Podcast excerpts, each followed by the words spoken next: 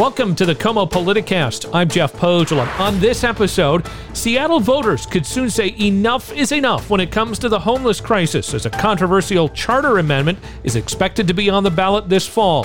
And that amendment has the potential to shake up the mayor's race, now with a total of 16 candidates. Plus, the state moves to legalize some hard drugs. Details of that on the way. But first, with the country reeling from two mass shootings in two weeks, President Biden is making a renewed push for gun control. But that is one of the most difficult issues to legislate. So, can anything get done? I'm joined now by Republican strategist Randy Pepple and Democratic strategist Cathy Allen. Well, it's just plain tough to do. In so many of these cases, both Democrats and Republicans have indeed members whose seats would be lost if they voted one way or the other. If, if there were Democratic districts and you had folks that were voting for, uh, for gun control, their seats would be in jeopardy. The fact is, is that this is a this is one of the few times I hate to say it that we see coordination and people stepping over the sides of Democrat and Republic. And what is indeed the actual measure? Why it's not taking a vote on gun control because there's not enough on either side. When put together, it's going to give you a majority. And frankly, it's also one of those things that in some cases is a waste of time because other things you don't want to happen either are gaining speed. So you throw in guns, and that becomes a great delayer. The gun control debate in, in this country is one that is a bipartisan one. There are Republicans and, and Democrats who disagree on, on any additional gun control measures beyond those that are al- already established. And that's why legislation like this is so hard uh, to make. Additionally, it happens often because of tragedies like what we just saw in the last two weeks uh, in Atlanta and in, in Colorado. That this bubbles to the surface, and then you have people trying to utilize it not for gun control purposes, but for political purposes. And that makes it then even harder uh, to pass legislation because folks get their guard up every time one of these tragedies happens and someone tries to advance an agenda based on that tragedy. But isn't that how democracy tends to work, regardless of issue? Something happens, and then you have the democratic institutions respond to it. The reality is, is looking at these two circumstances, all the gun control in the world doesn't stop a crazy person from doing crazy things, and that appears to be the circumstances in both of these cases.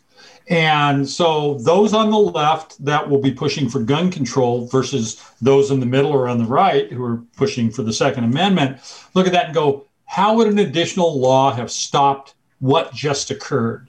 And to your question, Jeff, about, well, isn't that what democracy is about? Is they're supposed to respond to occurrences? I, I guess I'd argue democracy is supposed to actually look down the road, and leaders are supposed to be trying to determine how to address problems before they become tragedies and just going from tragedy to tragedy as we have on in the on the gun issue uh, over the last few decades shows a real lack of leadership in leaders who can gather consensus around smart gun issues, but also smart criminal justice issues and combine those into a package that would be worthwhile. Unfortunately, that's not what you see after you have tragedies like this when you have lawmaking built on tragedies.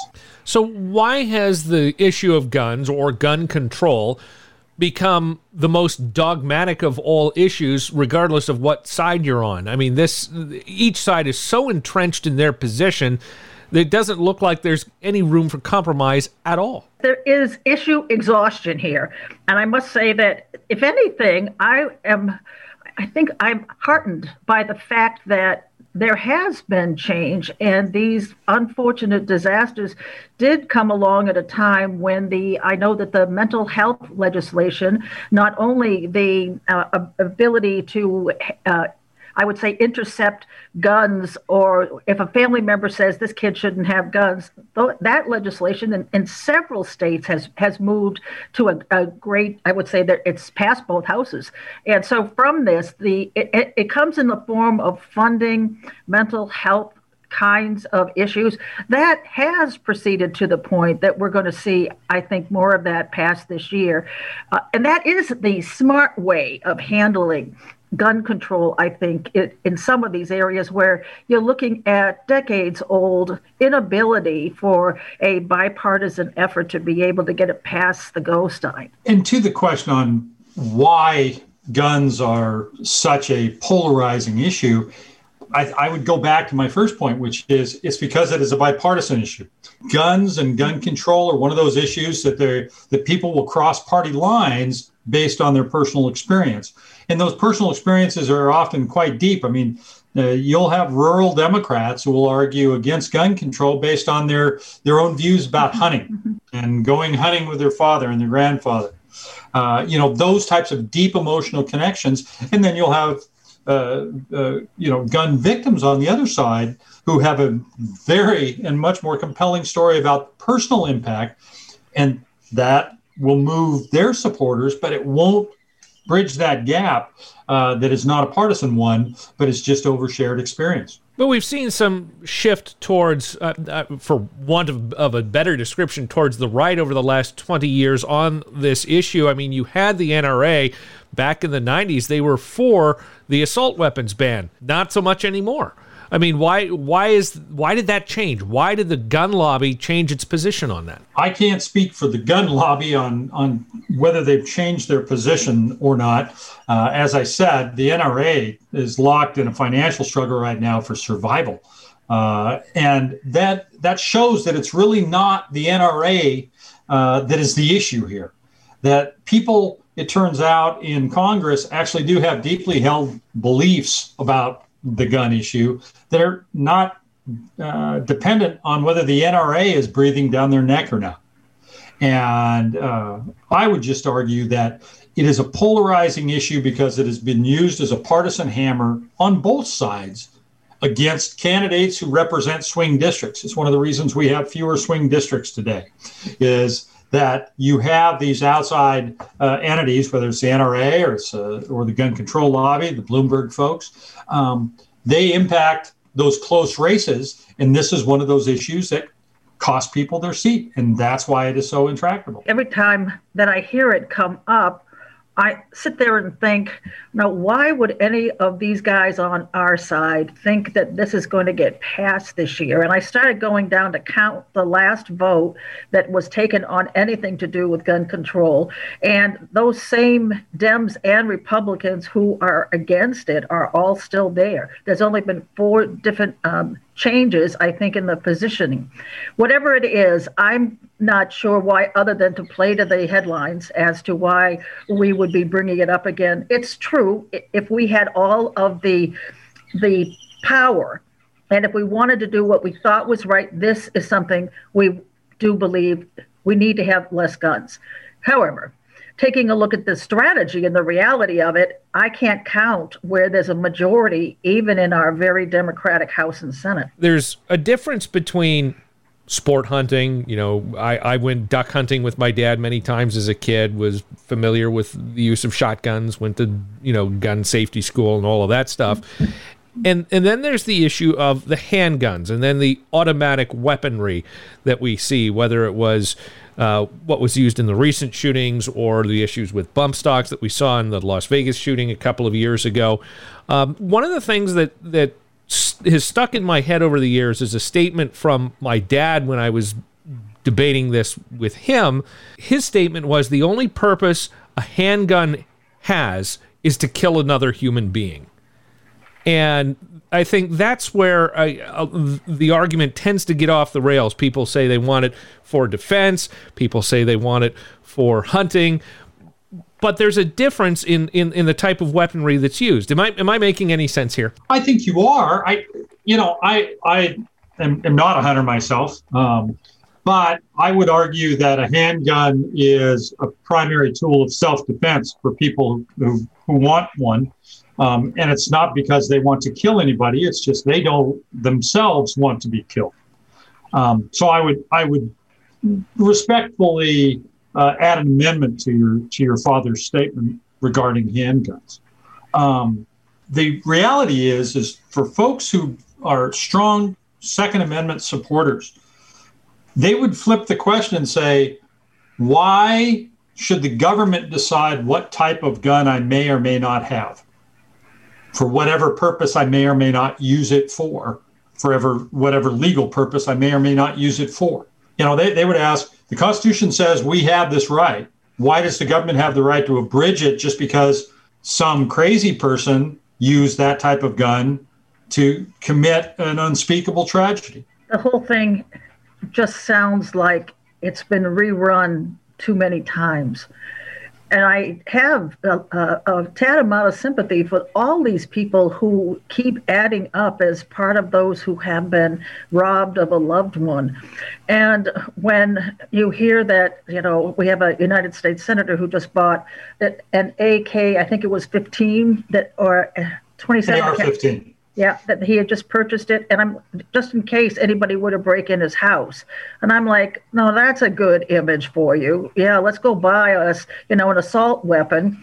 Um, it just seemed to be the wrong message to the wrong people. It, and so, in all of it, I think that I like. I, am going to say this is also a very uh, I would say, gender related issue. Though we have strong women advocates for uh, no gun control, the fact is is that the preponderance of women are the ones who lead this argument nationwide, as do the young people. By the way, uh, I'm very surprised at the number of people under the age of 35 that are so adamant. Uh, in all of this, I don't have an answer any better than those that have been just talk. Randy, you mentioned the idea of regulation, and the words well regulated are in the first sentence of, of the Second Amendment with regards to a well regulated militia. But nothing in the United States, nothing in this country is an absolute right. People always argue you have freedom of speech, but even that has its limits. You can't yell fire in a crowded theater. So, why is the issue of regulation of guns so offensive to some people? I would suggest that there are lots of regulations on guns right now. And those don't stop the tragedies that took place in Colorado and Atlanta. And and again, this is I, am interpreting the argument uh, of some of my uh, Second Amendment supporter friends, uh, and, and and they would go, there are all kinds of regulations on guns. the, the, the government regulates their sale. Uh, you know, the government from time to time mandates what type of clips or magazines or uh, ammunition you can put on them. Uh, at times, they uh, uh, regulate when you can carry or not carry your weapon and how it must be d- displayed. So there are lots of regulations uh, that impact the, the, the, Second Amendment right to uh, bear arms. It's just none of those regulations and not a single one of those laws would have stopped what happened in Colorado and Atlanta over the last few weeks, those tragedies. And that is the frustration I think that you hear from Second Amendment supporters is why do we always come back to you want to come after my right after a tragedy like this? Why don't you solve the mental health crisis that you've got going on that that would cause individuals to act out in such tragic ways?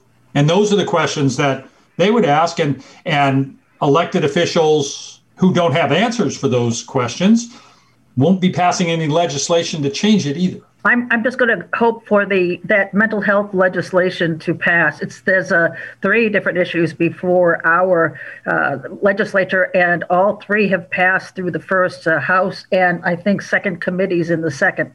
So I, I think that there's good news for the the uh, NAMI as well as the mental health advocates throughout Washington state, I think we're going to actually come up with some pretty respectful stuff. The ability to uh, commit people who are at risk to themselves and to have family members have that ability is one that has been eroded over time.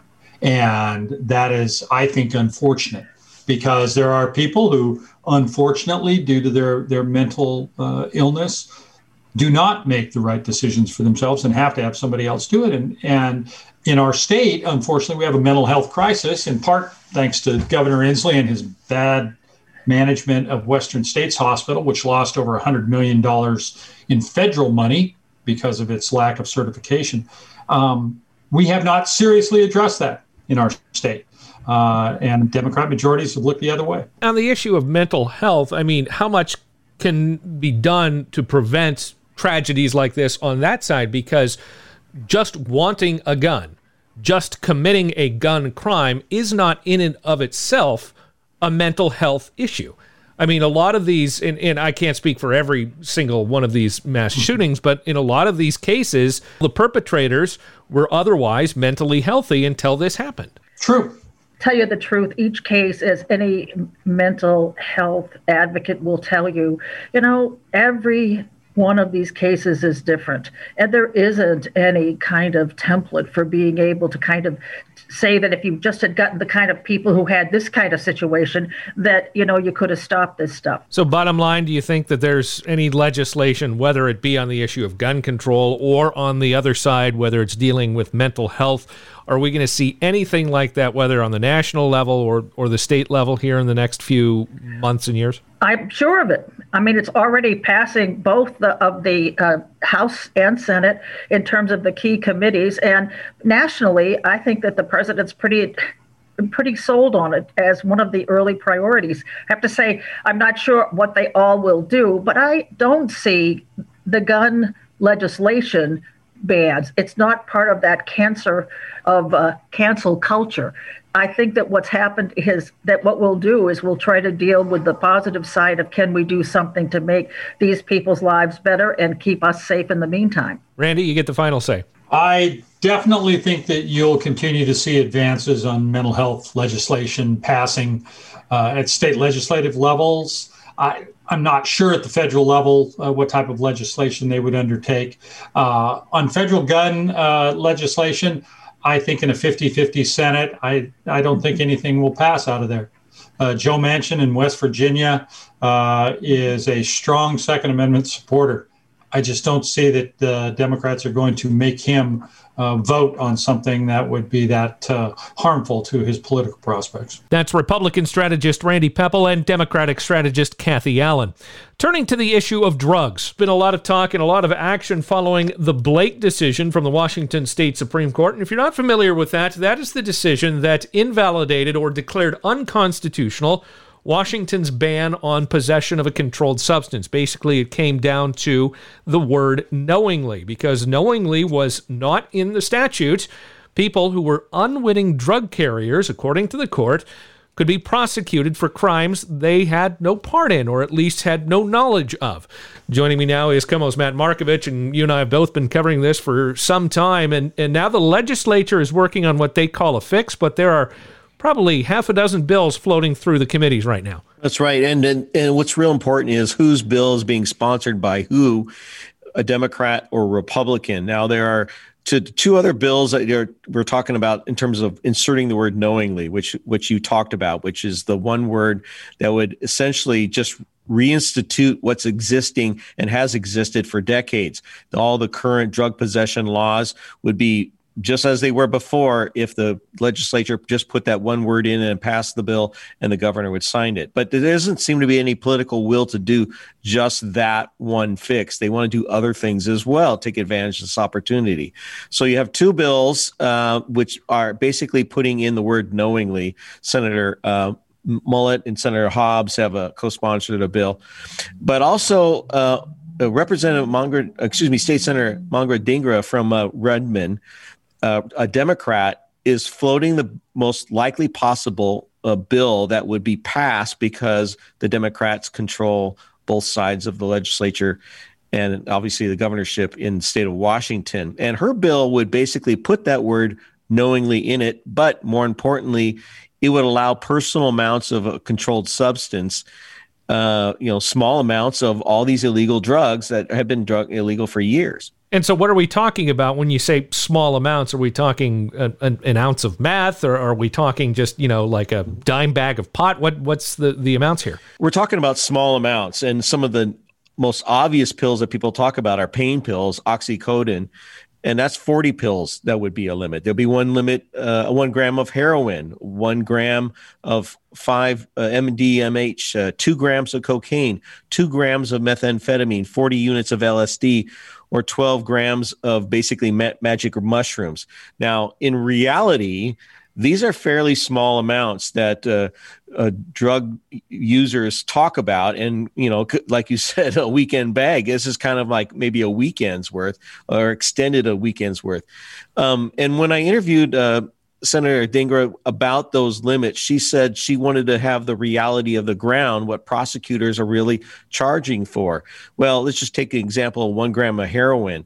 Well, prosecutors, at least on the west side of the Cascades, are not even charging for one gram. In fact, uh, King County prosecutor Dan Satterberg put out the memo a couple years ago. Don't even send me a case with if it's less than three grams of heroin. And the, the cops on the street basically been telling me the real limit is six to eight grams of heroin before they may arrest somebody. Uh, prior to this law being ruled unconstitutional, prior to that, um, you know that's been the limit. Uh, six to eight grams on the street, at least in King County. So, what more would this bill do? Because there, you have a lot of Republicans that are pushing just we'll, we'll, deal with these other issues later, but put that word knowingly back into the statute, write that one word bill. But Democrats don't seem to want to do that. What else are they trying to do with this bill put forward by Senator Dhingra? Well, they want to take advantage of this opportunity that the Supreme Court surprisingly gave to them, and that is change drug reform uh, laws in the state. You know, don't penalize the user go after the dealer for sure. But let's see if we can create a situation where people get diversion rather than jail. Uh, if uh, and, and Manka Dhingra's bill provides that if someone is caught with more than these amounts, they're not taken to jail.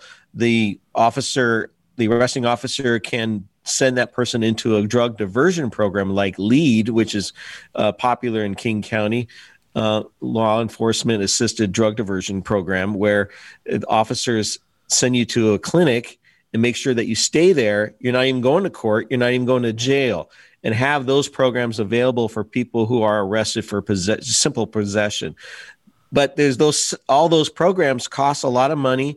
A lot of them aren't set up in smaller counties. The big counties like Pierce and Snohomish King have these kind of drug diversion programs that an officer can send somebody to, but the smaller counties do not. And we're talking on a statewide level for all these uh, the, for these bills we're talking about. So that's going to be expensive to set up these programs in those smaller counties. How does she pay for this? Well, that's there is no. I don't have an answer for that, and she doesn't really have an answer for that because on the back end of her bill, she has money to help pay for all the uh, fixing of all the sentencing uh, that the unconstitutional uh, the the ruling that the state supreme court ruled it unconstitutional, which meant that basically 126,000 people with simple possession on their sentencing records have to be resentenced. That's 126,000 people, 7,000 people that uh, are currently in the prison system in the state of Washington have that simple possession on their sentencing and their sentencing score. So all those cases have to be resentenced. That costs a lot of money. It's a burden to the counties. So uh, the Dhingra bill kind of does it all. It provides for that. It provides a limit for small amounts of uh, illegal drug use and also puts the word knowingly back into the bill. So it's a big package, but it seems to be the one, uh, unless the Republicans can add some amendments and kill it, uh, so many amendments that it'll kill it because the time is running out. The legislature. It seems to be the one bill that could go through, but yet it's not even had its first hearing. Well, and, and, and you mentioned the time is running out. There's less than a month remaining in the legislative session. And deadlines to pass bills out of committee and onto the floor and onto the opposite house have all passed. So, in order for it, something like this to pass, uh, to become law this late in the session, you're going to need broad bipartisan support, aren't you? Yep. Absolutely, you're going to have to have it. In the way that it's worked, uh, this legislative session, you can totally get a bill bogged down in the House because uh, the any party or any person can put an unlimited amount of amendments on a bill and essentially stall it. And the committee chair will say, I don't even have time to deal with all these amendments. We're not going to hear it this year. In the Senate, uh, you don't have that. In the House, you do. And that's where this bill is going to have to go. It hasn't even cleared the Senate yet, but it has to go to the House and it can just basically get killed in the House. But still, you have the Democrats in charge. Well, and this may end up leading to the first special legislative session that doesn't have to do with a budget if things don't get worked out in the next four weeks. But the other thing we wanted to talk with you about is the mayor's race in the city of Seattle. We have, I think, right now a total of 16 candidates that have declared and have filed.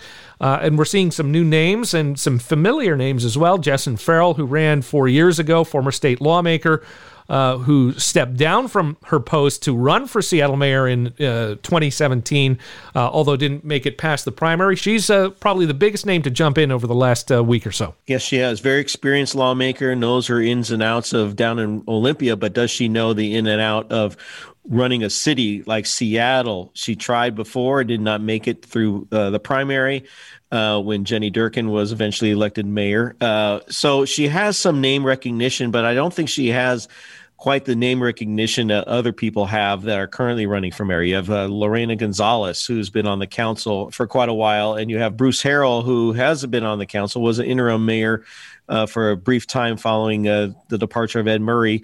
Uh, he has jumped into the race. Uh, so you have some big, bigger names that I would say at right at this moment at the top of the ticket in terms of the most likely people to make it through the primary. Uh, I don't know if I'd put Jessyn Farrell in that mix.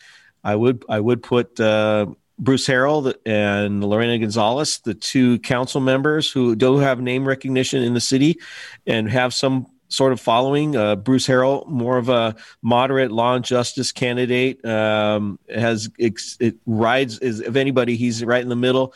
Uh, you have uh, Colleen Echohawk, maybe to the left of her, uh, runs the Chief Seattle Club not so much name recognition, but boy, has she got a lot of uh, dollars her way. She's leading the pack right now in terms of voucher, democracy vouchers. Uh, as of uh, March 25th, the latest report has her at $203,725 in democracy vouchers. That's basically free money. People in Seattle pledging uh, uh, to use taxpayer money. They have the right to do that and pledge it to a candidate, and they can use it for their campaign. So she clearly, at this moment, is leading the pack, doubling more than doubling anybody else that is running for mayor. Lorena Gonzalez just uh, over a ninety-nine thousand dollars in democracy voucher. Again, Colleen Echohawk at two hundred three thousand.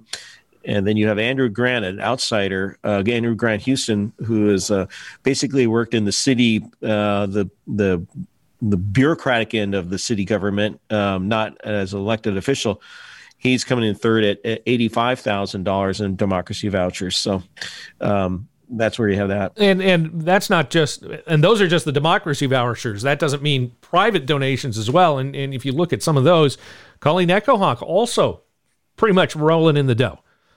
Yes, um, she's got one hundred four thousand dollars to this date. Again, you have Gonzalez is second, and Houston is third. So those two, and those were the first three Actually, uh, Houston was the first one to actually come out and announce. So those people are the first out of the blocks. It's real important to be out of the blocks early because then you can, once you file your paperwork, people in Seattle can pledge their democracy vouchers to you.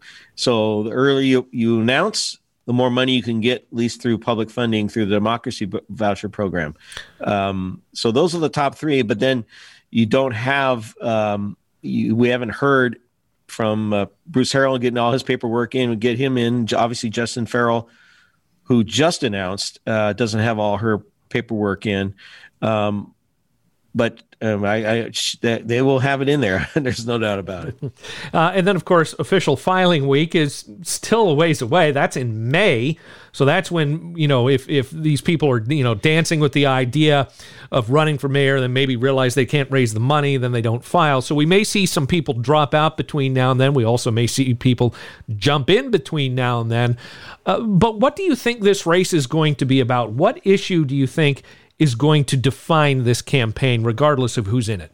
I think it's defund police, homelessness, and reviving downtown Seattle and reviving bring Seattle back to normal. I think that's it. I, I, I think you can make the whole the whole race on those three t- big topics there. And I think the litmus, and we're going to have a litmus test coming up here, Jeff. Uh, it's not going to be, a, it's going to be announced very soon uh, this week that uh, Tim Burgess is going to announce a charter amendment. Former mayor and former council member Tim Burgess is going to announce a charter amendment. Uh, the wording is still being worked on as we speak, but the guts of it is that uh, in Seattle, if you're homeless, and you are offered services and housing, temporary housing repeatedly, and you refused, then you have the city has the right to remove that person from that camp permanently. That's the big word there permanently. Does that mean move them out of the city? Does it move them down the street? They can't ever come back to that one area. It's almost like we don't know the language of all that. The service providers um, who have been providing for the homeless are very much aware of this charter amendment coming up. Uh, I'm being told that there's negotiations going on between the service providers and the backers of the Tim Burgess Charter Amendment, and he's got some good financial backing to get it in the into the election cycle for November, um, and that will be, I think, judged as the litmus test for a lot of these candidates will you support this charter amendment, which basically says what everybody, a lot of people think. Uh, we offer services. We're a, a, good city. We've been bending over backwards for people, but if people continue to refuse it and want to live on the street, there has to be a, a line in the sand. And that's what this charter amendment is. The fact that voters will be deciding on this potential charter amendment at the same time they're voting on the office of mayor, that could really shake up the race. And that gives an opportunity for some candidates to really jump ahead of the pack, doesn't it? Yeah, and I can't understand estimate how important this is because there's a difference between an ordinance that the city council will pass and the mayor signs that can be changed by another council or another mayor.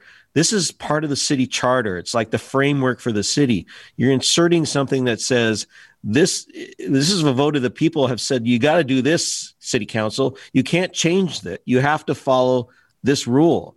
So that's why it's kind of going to be so important going forward. It's going to be the, I think, maybe the biggest talking point in these elections is this charter amendment and where people fall on it. All right, Matt Markovich, it's just now getting started. It's going to be a very interesting 2021. Thank you so much for your time as always. You're welcome. And that will do it for this episode of the KOMO Politicast. If you like the show, please leave a rating and a review in Apple Podcasts. And for more, be sure to check out our other shows such as KOMO News This Week, Life Beat with Marina Rockinger, and our hourly news updates. All are available at komonews.com slash podcasts or on your favorite podcast app. I'm Jeff Pohjola. Thank you for listening and have a good week.